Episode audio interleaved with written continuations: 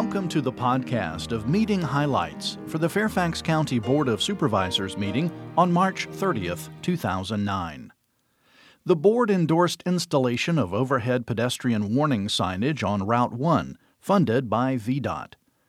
After accepting the Planning Commission's deadline extension of the Tysons Land Use Review to fall 2009, the board directed county staff to work with the Planning Commission on demonstration projects at the new Tysons Metro Rail stations. The board approved a letter to the county's congressional delegation in support of more multimodal transportation options.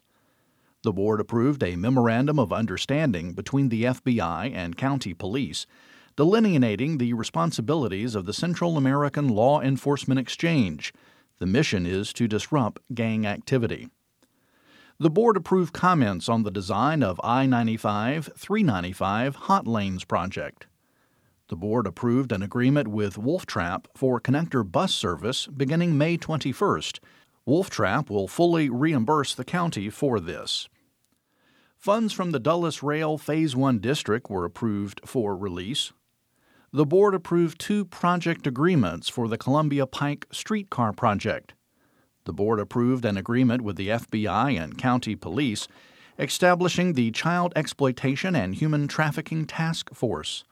The board approved a motion for staff to apply for and accept $200,000 in federal grant funds for gang prevention. Watch for Children signs were approved for Fox Rest Lane in Hunter Mill District. No parking signs were approved on Ruffin Drive and Rhett Lane in Springfield District.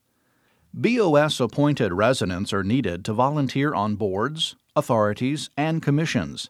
Get involved in your government. Go to www.fairfaxcounty.gov/bacs. The Advisory Social Services Board presented its annual report.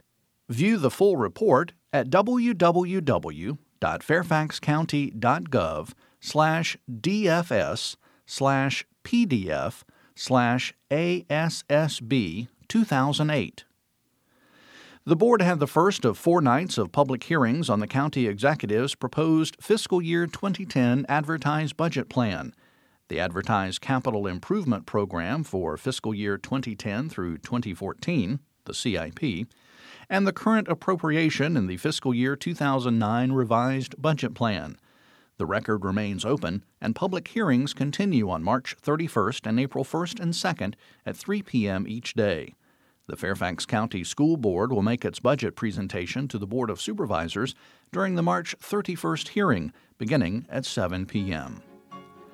That's all for this podcast of meeting highlights for the Fairfax County Board of Supervisors. Thanks for listening. The Office of Public Affairs is now using Twitter a social media platform that allows short messages and updates. Highlights of Board of Supervisors meetings are now covered live on the county's Twitter page at www.twitter.com slash Fairfax County. For more information about the Fairfax County Board of Supervisors, including full meeting minutes and documents, visit the county website www.fairfaxcounty.gov.